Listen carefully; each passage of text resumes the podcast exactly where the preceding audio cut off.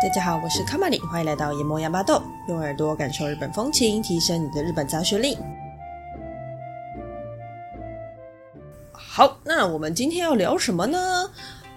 现在呢，因为疫情啊，萧条了好多年的旅游界呢，最近又势如破竹的回到高位，又出现了所谓的报复性旅游，而且这个报复性旅游还持续了相当长的一段时间。然后我之前在听丹尼表姐她在播报世界新闻的时候，有一段我印象很深刻。她说今年的双一一活动啊，就是过去十年来很红的这个特卖日嘛，今年可能就买情会比较冷一点。那原因是什么呢？因为大家要存钱出国，所以就不想要花钱买这些东西，真的好夸张诶。唉，对，然后现在应该刚好年底了嘛，所以旅展就是一波又一波的，然后机票特卖也从来没有停过，然后一直看到啊某某有航线又开了，某某航线又开了，我看之后就很想要赶快再买票去什么地方玩玩这样子。那当然不用讲了，日本绝对是国人出国旅行的热门国家。那最近新闻有在 follow 的都知道，因为他们就一直不断的统计什么台湾人到底要创多少日本的观光记录等等等之类的。好了，那我们去到日本的时候呢，除了玩之外，大家最喜欢买什么？那当然，大部分的答案都会说日本什么都好买啦，这是确实。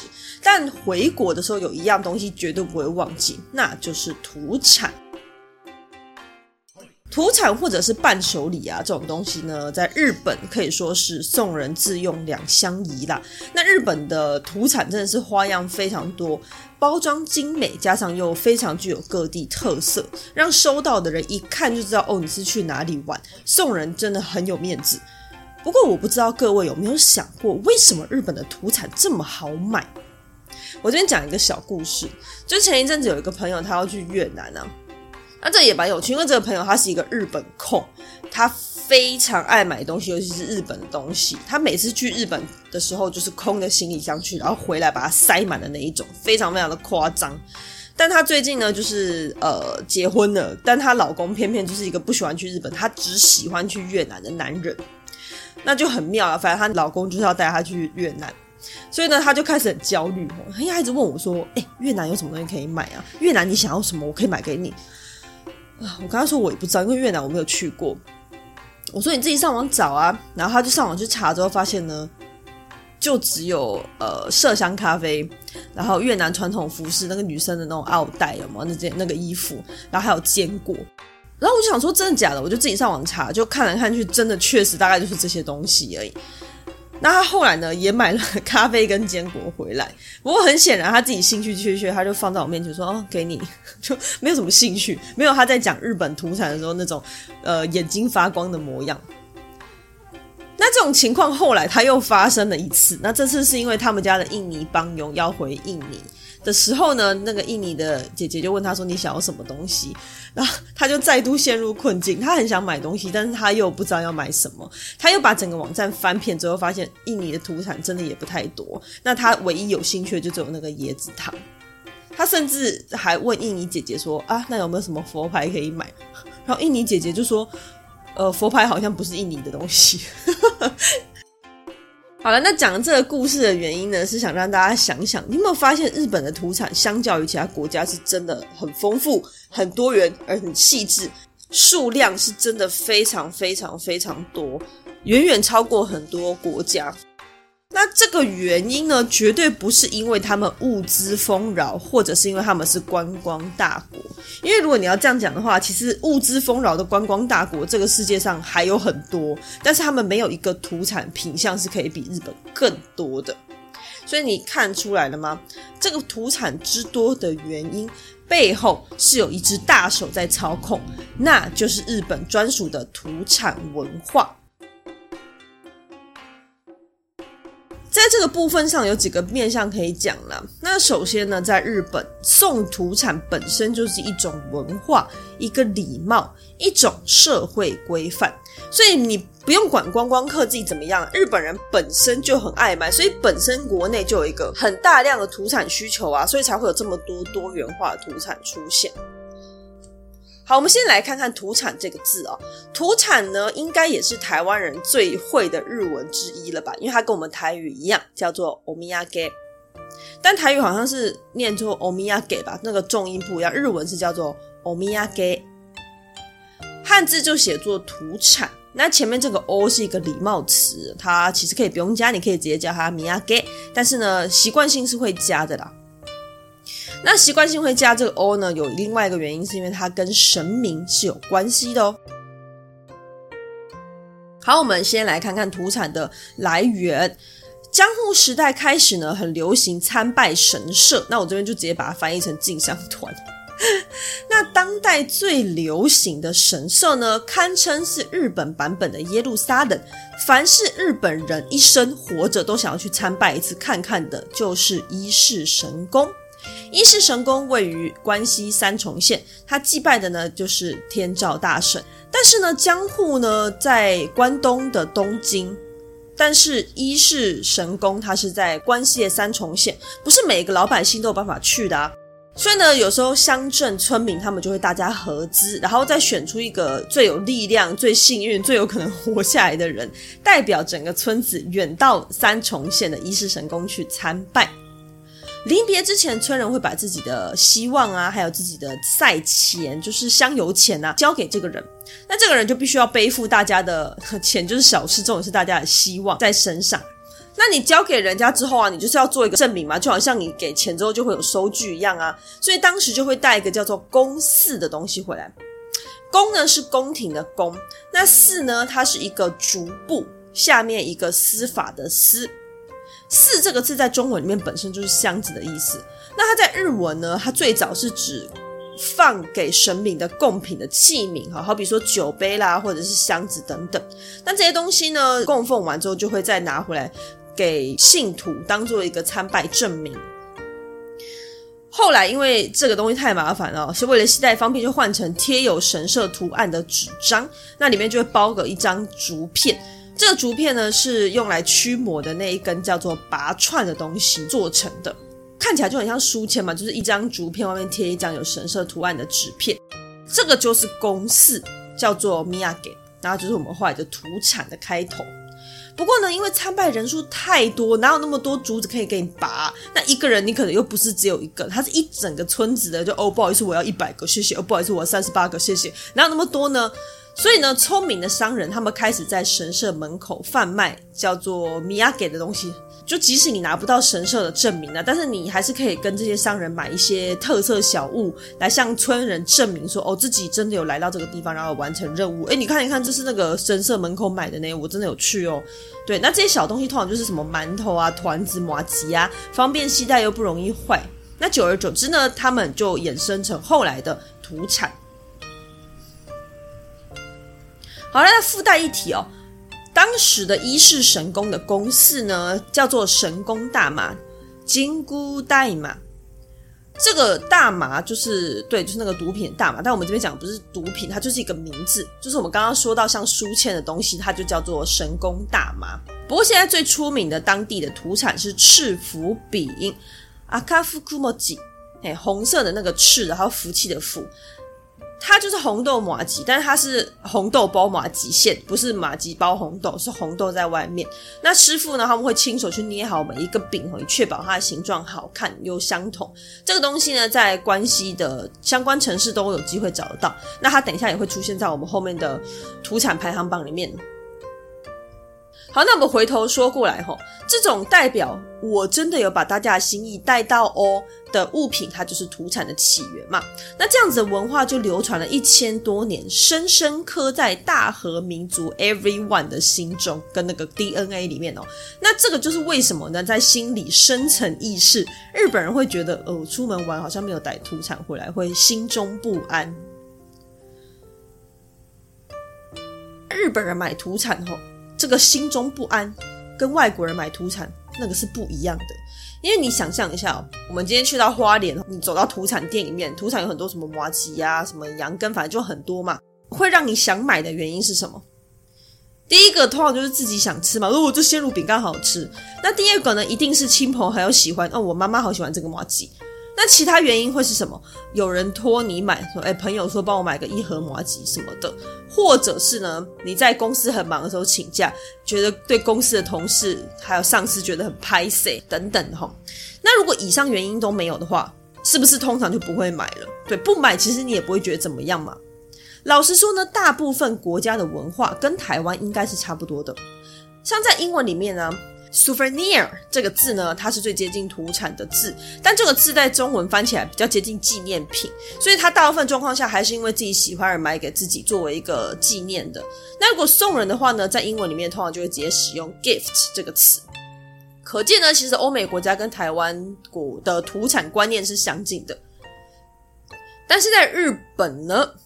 土产文化就是你只要有出去玩，你就一定要买土产回来给周遭的人，包含公司的同事、学校的同学。因为在日本里面呢，呃，送土产是一个文化。那另外还有一个文化是，如果你收到别人的礼物，你就必须要回礼，这也是一种文化。所以呢，你在公司里面，你总是有可能收到别人的土产嘛，或者你可能在茶水间吃个东西，人家就说：“哎，那是那个沙斗桑，他昨天去那个京都买回来的，呃啊，你都吃的，你下次就还是得买回来嘛。”对，他们就是有这样子的一个文化，类似潜规则的东西啦，因此就形成了一个土产文化。那土产文化到什么程度呢？你要怎么选土产？交给对方的时机、地点是什么？依据对象来选择你的包装、品相等等，都是非常有考究的。而这些内容，你在日本网站或者是一些杂志上面都可以很简单的可以找到或查到。那由此可见呢，土产看起来很简单的东西，它在日本礼仪当中是占有重要位置的。那除了礼仪之外啊，其实最根源的原因是日本很重视人与人之间的关系，因为过去他们是农业社会嘛，所以人与人之间的情感连结是非常重要的。那可能因为他们这个国家个性又比较谨慎呐、啊，所以你说，诶，台湾以前是农业社会啊，对，他们的农业社会文化跟台湾农业社会的那种文化好像又不太一样。那到现在呢，这个文化甚至是变成一种仪式了。所以对于嗯某部分的日本人，然后还有我们这些外国人来说，确实会是一种困扰。那这样子的送土产习惯，甚至衍生出了一个很有趣的单字，叫做ばらまき土产。ばらまき就是播种的意思啊，所以这个算是播种式送土产。就是你想一下，公司可能有二十几个、三十几个，然后你学校可能就四十几个人，然后你就是要这样像撒钱一样的在送土产给他们，所以就很像在播种，你知道？我觉得这个字蛮可爱的。好，那播种式送土产啊，一定不可能一人一盒，这样你很快就破产了。所以呢，就很需要那种方便分装的东西，一包里面会有很多个。那这种好多个的土产呢，也叫做ばらまき土产。 所以，如果你要去日本呢，你如果想要找那种哦具有代表性的、不俗套，但又好像可以像播种一样乱撒给亲朋好友类型的土产，你就上网去查这个字，很快就可以找到了。或者是你也可以问店员。那在这一集的后面，我们也会介绍一些比较有名的土产，里面有一些就是很适合这种播种式的分发，大家可以参考一下。土产文化呢，刚刚说了嘛，就是以历史根源来说，以他们的文化层面来说，那最简单的，其实从经济层面来说的话，土产也是一个很大的商机。众所皆知，日本是观光大国，那观光呢，其实支撑了日本一部分的经济，无论是国内国外都一样。土产呢，只要漂亮，就会让人有购买欲，有购买欲就会促进消费嘛。那你要让人想要购买，你就必须首先漂亮之外，你要很有特色，最好是一看就知道是代表哪个地方的啊，不然百货公司里面的东西很漂亮，我为什么不买？对，你就是要一看就知道哦，这个是京都的，哦，这东京的，一看就很想买。代表性的东西，它就是可以促进推动当地的一个文化特色。那如果你是一个小村落，你就会想说，那我就尽量把我们这个地方的特色给凸显出来。我们这个地方可能乌龟特别多，那我就做一些乌龟相关的东西。做了这些特色明显的代表性土产的话呢，就是又在可以促进消费嘛。那有人意外来到我们这个村落，就觉得这个乌龟饼干好可爱，那下次他们就可能会有人想要再来，或者是网络上就会爆红说，哇，这个地方乌龟饼干很可爱，那这个地方就有很多乌龟，所以喜欢乌龟的人就可以来这边看乌龟。观光客只要增加，这个地方是不是经济就会增加？那经济增加之后呢，就会有更多的资源是往这个地方来投资。那投资到这个地方呢，就会再去做一些个特色开发，就是一个良性的正循环。所以这一点上面，我觉得日本很聪明，他们就是会一直去开发一些很多地方的小特色。也许说好几个地方，他们可能都是诶，都一都都是产橘子，但他们就有办法设计不同的样子、不同的吉祥物，或者是不同的产品品相。然后接着最厉害的是，他们就是有办法把东西包装到设计到让人好想买哦，而且他们可以促进我们那种很盲目的购买欲诶，因为我们就会觉得哇，它好可爱，或者哦，它好精致哦，然后你就会不小心去买那些你一辈子都用不到什么梳子、剪刀、镜子、指甲剪。大家在京都，只要你有去过，你应该都有可能曾经买过这种花巧却不实用的东西。那如果你从来没有买过，恭喜你，真的非常理性。那如果你买过，你也不要难过，因为大部分人一定都有买过，像我。好，那土产呢？我们大部分其实以甜食等食物为主，可是其实呢，食物以外啊，呃，还是有很多传统工艺品类型的。那我们外国人可能因为行李重量。跟海关限制的关系，大部分时候买吃的还是比较方便呐。不过呢，如果你真的不想要再买吃的话呢，其实你可以参考看看日本的装饰类型的东西。那我们这边呢，要讲一下传统工艺类型的。传统工艺的手工品最有名的就是北海道有一只雕着鲑鱼的熊的这个木雕作品。那你去到各种地方都会有很多。类似的木雕作品，甚至是现在的话，是这个图片它会直接被印在衣服上啦，或者是什么之类的，诶，布料啊等等。那这个木雕熊的来源其实有很多说法，那其中一种比较常见的，还蛮有趣的，这只熊本尊它根本就不是来自北海道。话说啊，一九二一年，北海道八云町的德川农场，它的主人叫做德川义清。德川义清他前往欧洲旅行的时候，就在瑞士买了一只这种木雕熊，那带回来就送给这个八云町这个地方。那后来天气太冷了，导致当地的农村没有收入，经济就陷入了困顿。那德川义清就突然想说，那不然我们让农民来学习雕刻这种木雕熊，让农民可以卖木雕来增加一点点收入。就渐渐的木雕呢，就开始跟当地原住民的爱奴人画上等号，然后之后又变成全北海道人都开始制作这种木雕熊。西元一九六零年到西元一九七零年年代呢，当时在日本兴起一波北海道旅游热潮，于是呢，就很多人绕到北海道就想要狂买土产嘛。那这种木雕熊呢，就大家都想买，所以最后呢，变成很多人甚至放弃捕鱼，改去做木雕熊，那真的蛮夸张的。好，那另外一个很具代表性的工艺性土产呢，这个大家应该都有看过，叫做 kokeshi。kokeshi 是什么呢？这个字在我进日文系的第一年我就学到了，但是一直到刚刚我要写稿，我才发现我根本不知道它的中文叫什么。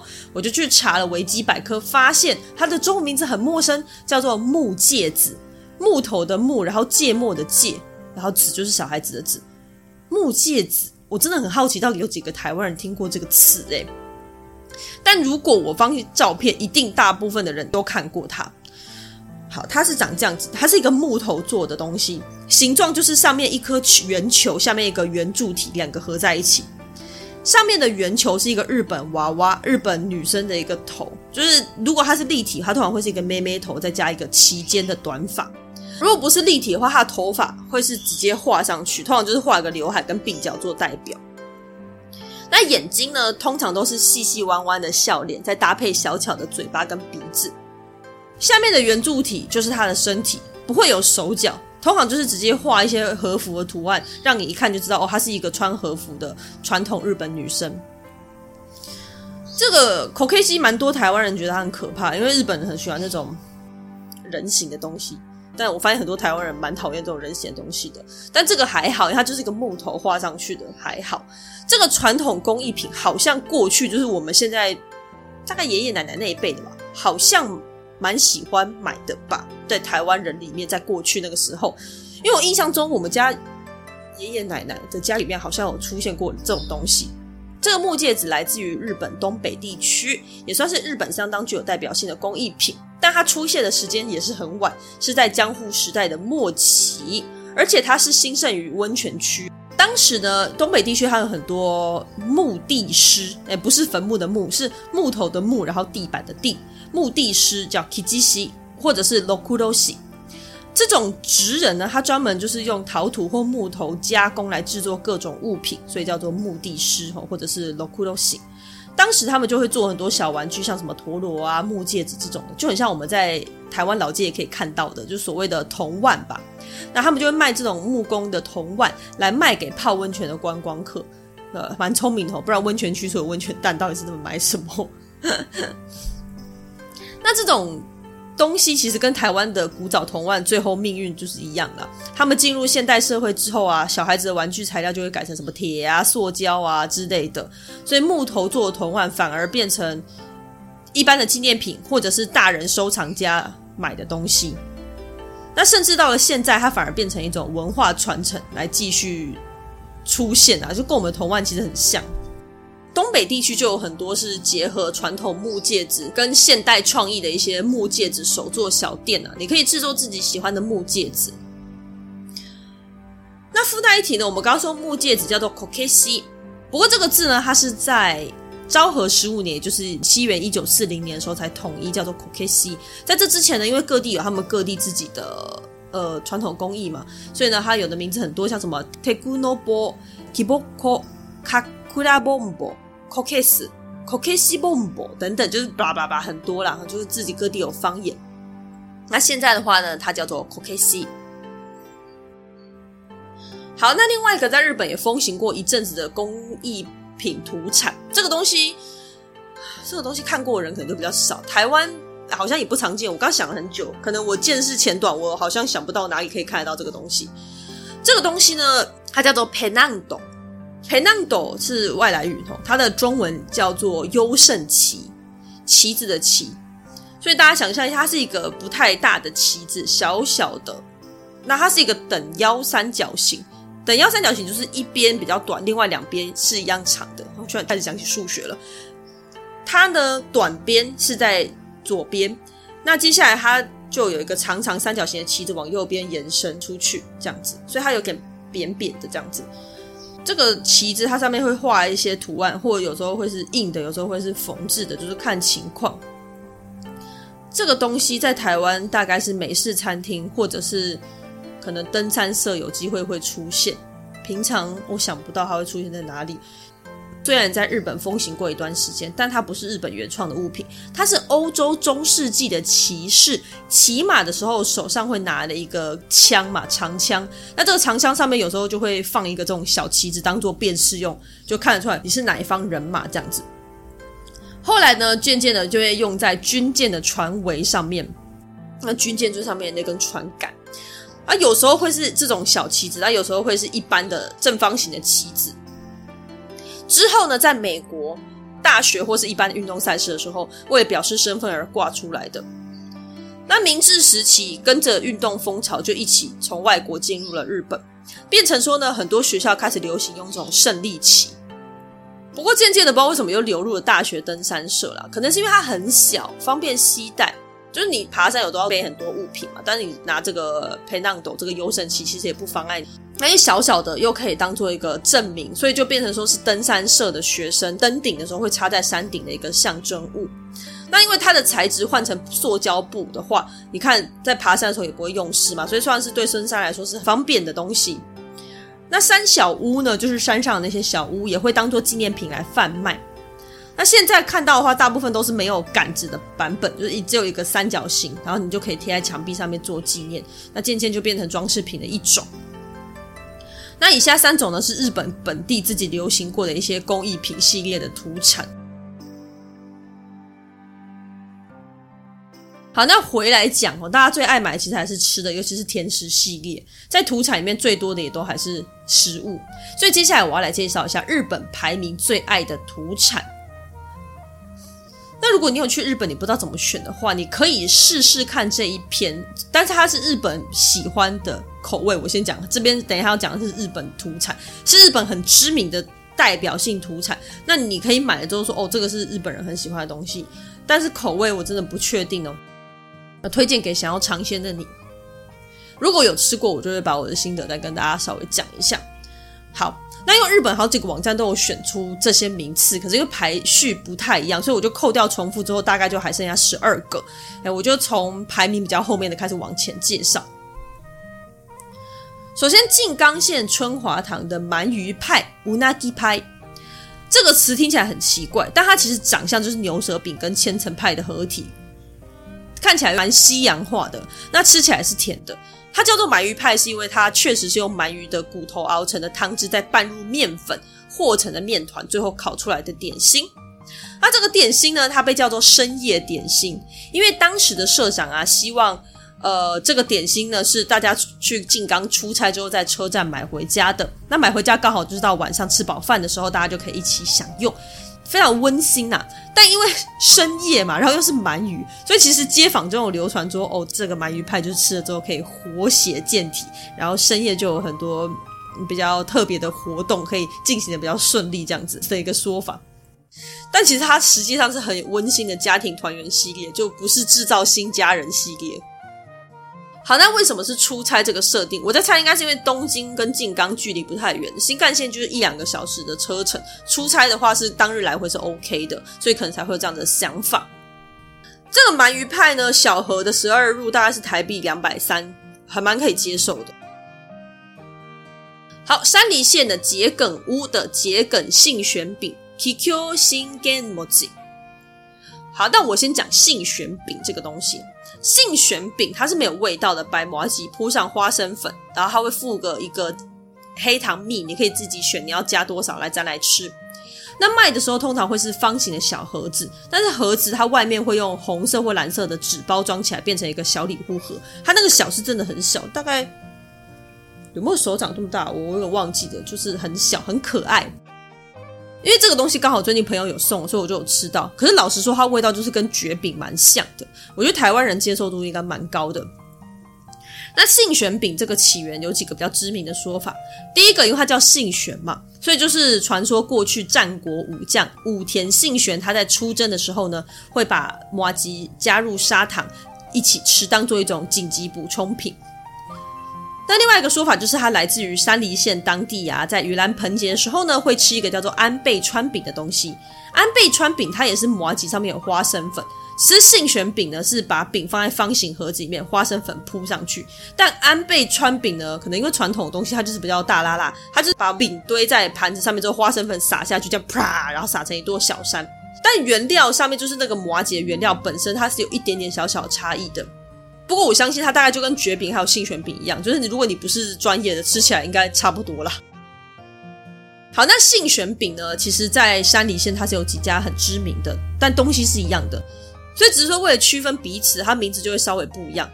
像有一家叫金金轩，它卖的就叫信玄饼；那桔梗屋卖的就叫桔梗信玄饼。反正如果你去了，你就有缘碰到谁就买吧。因为老实说，我刚刚不是说我有吃朋友送我那一家吗？我也不知道是哪一家，因为他们两个都长得差不多。说性选饼，有的人就会想到前几年台湾很红的一个东西，叫做水性选饼，前面加上一个水字。水性选饼是日本二零一四年先爆红之后再来到台湾的，已经十年了，也太久了吧？好，那它就是我们刚刚提到的性选饼铺很有名的金金轩他们家的独创商品。水性选饼它也是从性选饼衍生而来的。水性选饼它是一颗透明圆形的球，大小大概也是。比握拳再小一点点吧，透明的，很漂亮，非常漂亮。然后它会放在一个像叶子的东西上面，下面会有花生粉或黑糖，你可以依照自己的喜好去加。但说实话，吃起来味道我还是分不出来。可是水性玄饼是真的很漂亮，它只有夏天发售，有可能看起来就是很很解解暑气吧。那因为原料的关系，所以它离开。保存的地方只能三十分钟，不然它会融化。那这个如果你有去到日本，就很推荐买来吃吃看，因为它真的很漂亮，然后好吃又好玩。而至于杏玄饼的话呢，如果你对于结饼有兴趣，你可以买。可是我记得它的保存期限好像蛮短的，那加上它又嗯偏甜吗？所以如果你买礼物的时候，如果有的人不喜欢吃这种黑糖，就要斟酌一下。那如果自己吃的话，那个黑糖可以不用全加。如果你平常的饮料接受度大概是三分糖以下的话，那就真的要很小心、很斟酌，最好是边吃边加边调整。但如果你本来就是蚂蚁人，就随便啦。那因为那是一整坨下去是真的蛮甜的。价格上面，性选饼大概是一个小盒是四十五台币，那水性选饼的话是一颗一百台币，有点偏贵。好，下一个是外国人都很喜欢的东京巴娜娜东京香蕉 （Tokyo banana）。它就是很单纯的标准日本蛋糕皮，蛋糕皮是黄色，然后偏我觉得偏死甜呐啊，里面有奶油，因为外表就长得像香蕉而得名，所以它跟香蕉味道没有什么关系，味道上不用期待有香蕉。它会依照不同的季节推出不同的 banana，像我记得巧克力的听说就不错。那之前我有提过，我拿过一个叫做菜花的东京 banana，让我对于这款商品印象深刻。但我不知道为什么它在台湾人之间那么红啊，因为就它它的它的味道我觉得还好，因为它有点太甜了。这一款我自己觉得除了蚂蚁人之外，不要轻易尝试，或者是你真的要配苦咖啡或者是茶。还可以，但价格上面的话还 OK 啦，就是它一盒四入的话是一百四十台币，一根香蕉大概是三十块钱。在过去汇率比较高的话，一根香蕉是要四十块钱，那就有点偏贵。但现在的话就还好，所以如果当过播种是土产的话，我觉得算是长相好看、经济实惠，而且它算很有名，所以可以考虑。好，下一个也是非常有名的商品，你只要有去过北海道，你应该都会知道，就是六花亭的蓝姆葡萄奶油夹心饼干，Maruse Badasando，它就是两片比较厚的那种饼干，然后内馅是白巧克力加上莱姆葡萄，是该公司的最爆红产品，在当地人跟外国人之间也都蛮红的。它包装很特别，因为它其实是偏西式点心，但它的包装是红色、白色跟浅金色组合起来，有点传统那种感觉。这个大概也是一块饼干台币三十左右，你价格大家自己斟酌哦。我先讲这一集里面讲到都是汇率零点二一的时候，它如果以后汇率到零点二八，你就自己再加个可能十块左右。这一款呢，我很久很久很久以前第一次去北海道的时候有朝圣式的买来吃过，但一样呢，如果你平常饮料喝的就是三分糖以内的话呢，我真的不太建议自己买来吃，因为它还是有点偏死甜。好吃是好吃的，像它白巧克力跟百分之百牛奶的味道也不错，也蛮香的。可是因为它真的太甜，所以对我来说我吃不太到它其他东西的层次。甚至说呢，应该说长相类似的东西啊，在台湾我是觉得可以找到替代品的。所以呢，反过来说，如果你要去买六花亭的话，强烈建议买另外一个草莓巧克力，黑色、白色的巧克力都很好吃。因为草莓巧克力在台湾卖的非常贵，而且比较少，在无印良品以外，我很少看到有地方在卖。那无印良品在台湾也是卖的蛮蛮不便宜的。而草莓巧克力，它第一个它就不会太甜嘛，然后巧克力跟草莓就不是什么很雷的东西，所以如果你要买的话，我建议你可以买那个，而且它可以冰在冰箱冰蛮久的。六花亭的产品其实很多啦，那他们的专卖店在北海道境内的话，都可以单个购买那些东西。像你可以买一个刚刚那个莱姆葡萄饼干来吃吃看。所以如果你有去，你可以直接去到他们店，然后去找几个你有兴趣的单买，然后你吃完之后你觉得不错，你再买一盒的也可以。好，那接下来是前五名的系列了齁。接下来呢是大家也是非常知名的，叫做北海道白色恋人白い恋人。这个在有趣零食系列，我们有详细介绍过它的故事。白色恋人它就是很像喜饼的饼干，然后里面是白色巧克力啊。现在也有黑色巧克力版本，黑巧克力我记得好像比较没有那么甜。它的价格偏高一点点吗？看人啦，就是小盒的话九块是一百五十五台币，九块饼干一块饼干大概十七块台币。白色恋人也是挺好吃，但它也稍稍偏甜。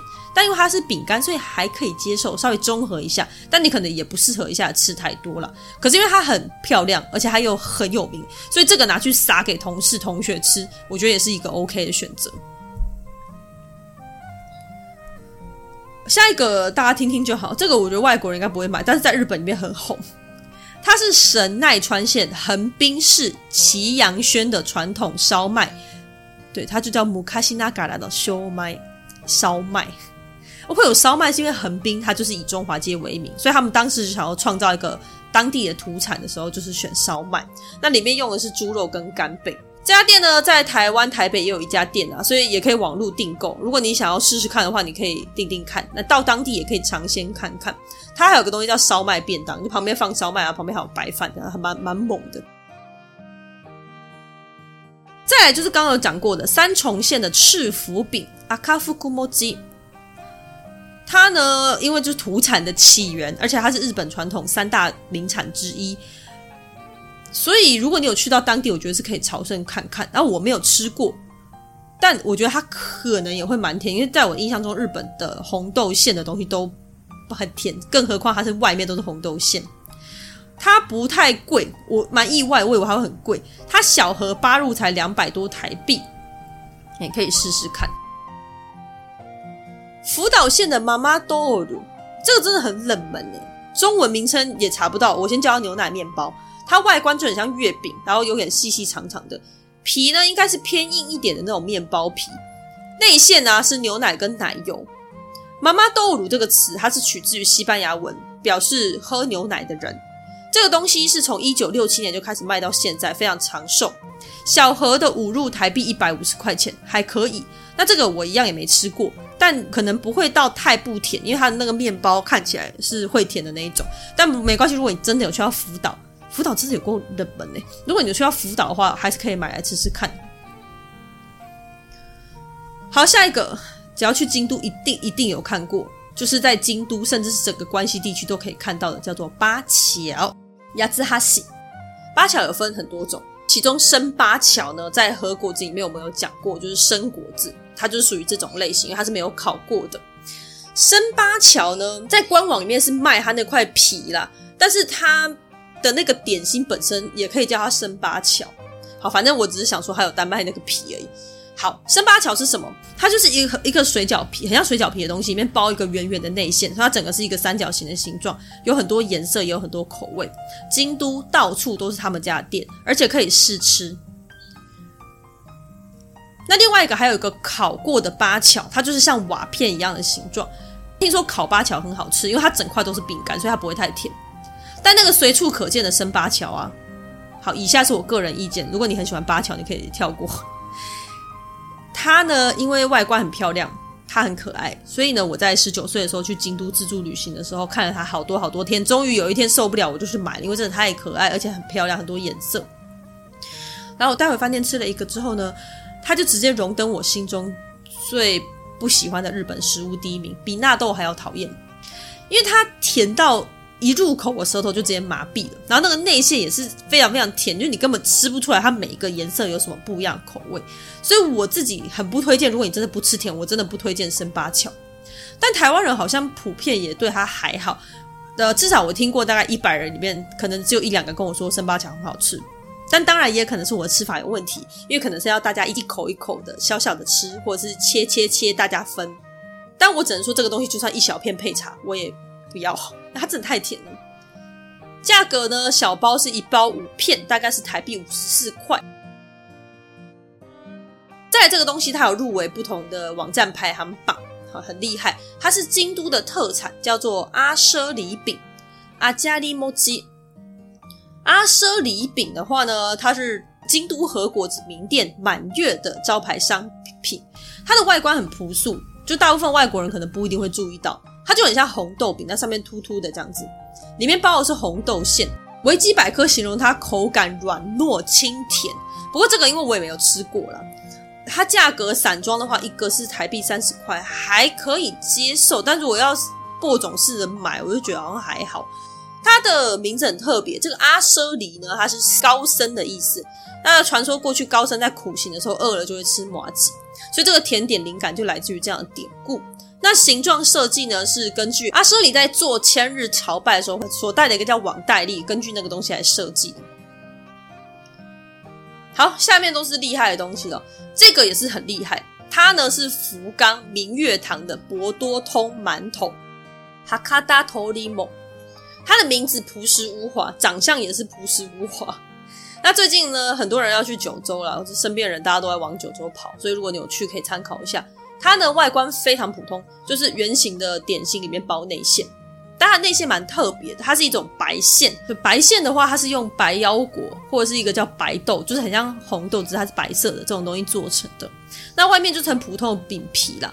这个朴实无华的东西呢，在二零一八年创下日币七十五亿的销售额，因此还拿下世界金氏纪录，到现在也是土产网购排行榜中名列前茅的品相。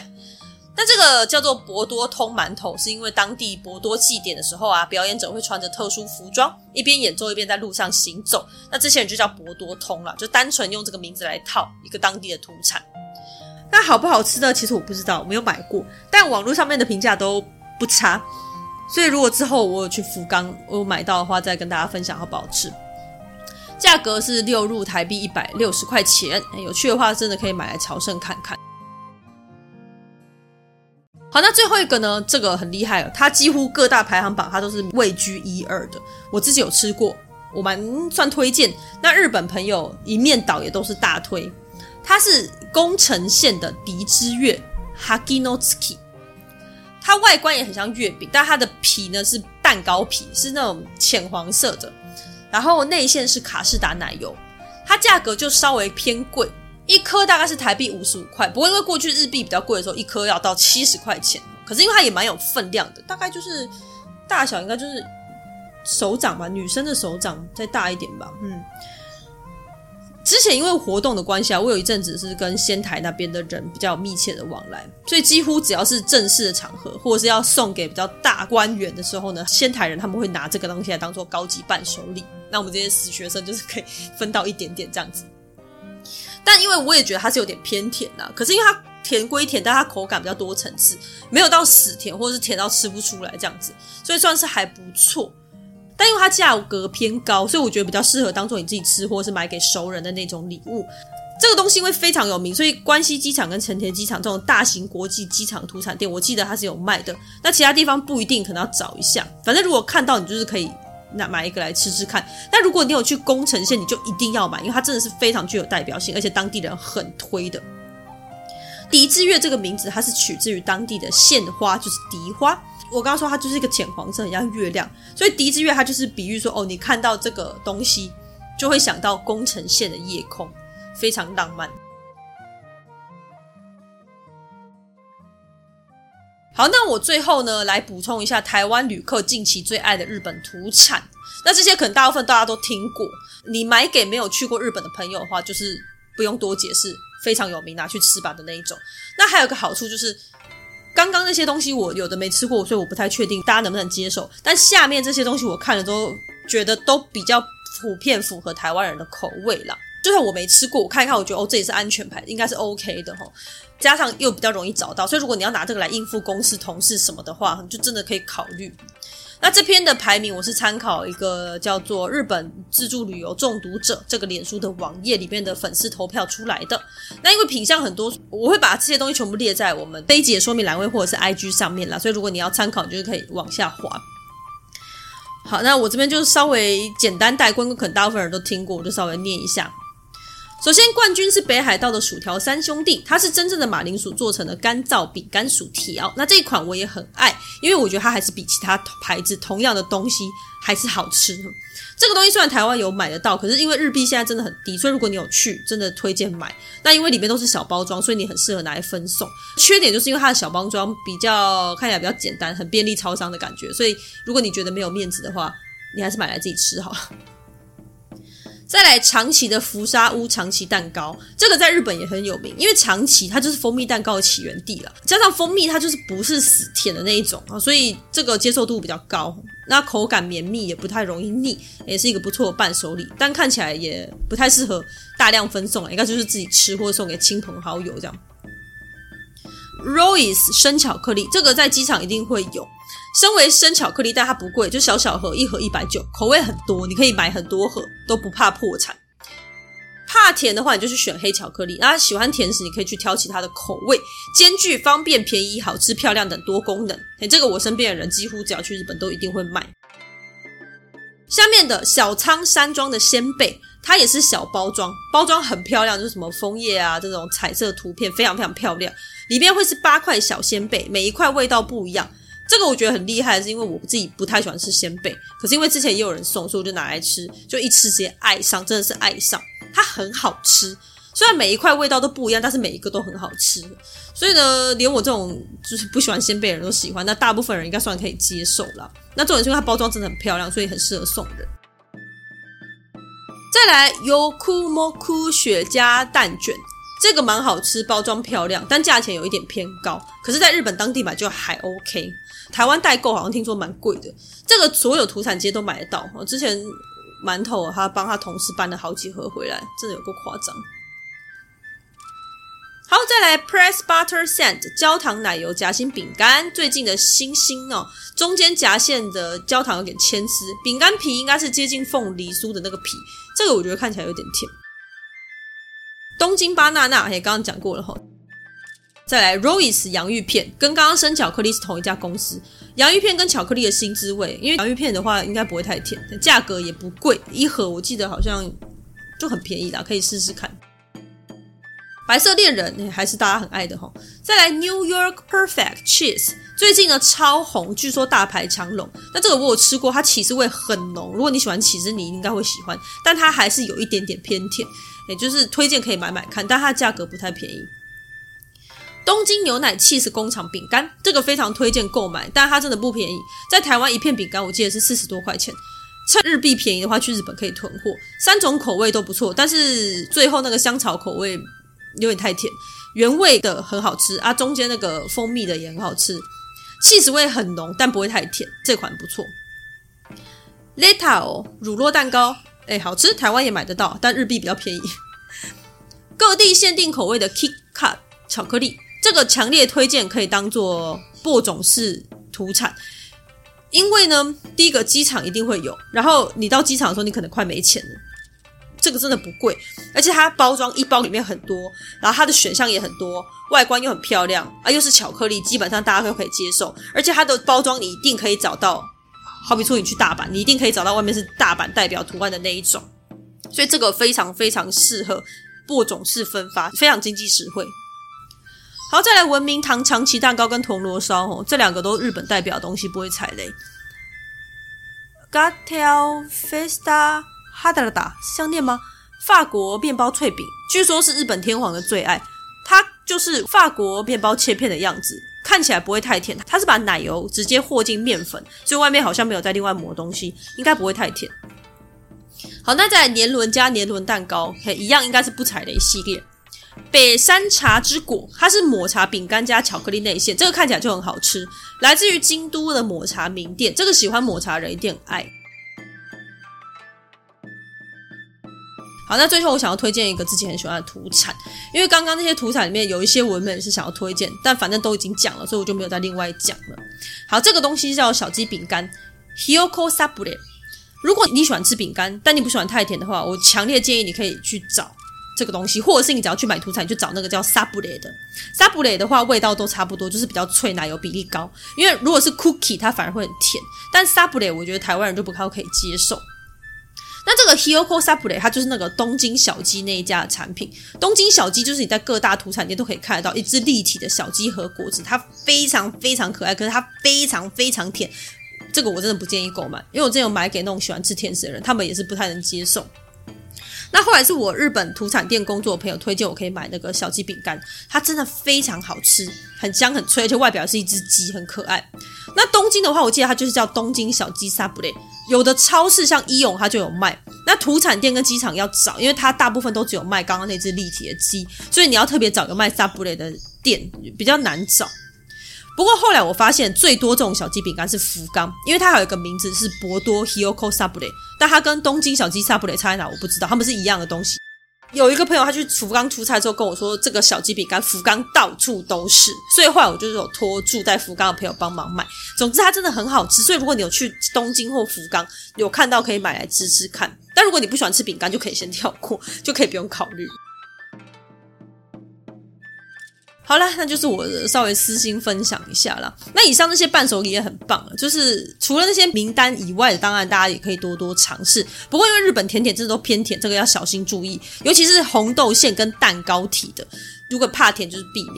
那你还可以往，例如说饼干或者是气死牛奶口味这种系列去找，就比较不会那么甜。那当然，如果你本来就喜欢吃甜，那就没差，就是放手去买吧。好了，那以上就是我一点小经验，加上日本的土产文化，希望你喜欢哦。如果喜欢的土产，也欢迎跟我分享，我会再分享给所有听众的。今天的节目就到这边喽。如果你喜欢我们的节目，欢迎到 Apple Podcast 点击五星好评，或者点选节目下方的抖内链接，给卡玛丽点支持与鼓励吧。今天谢谢你的收听，我们下期再见，拜拜。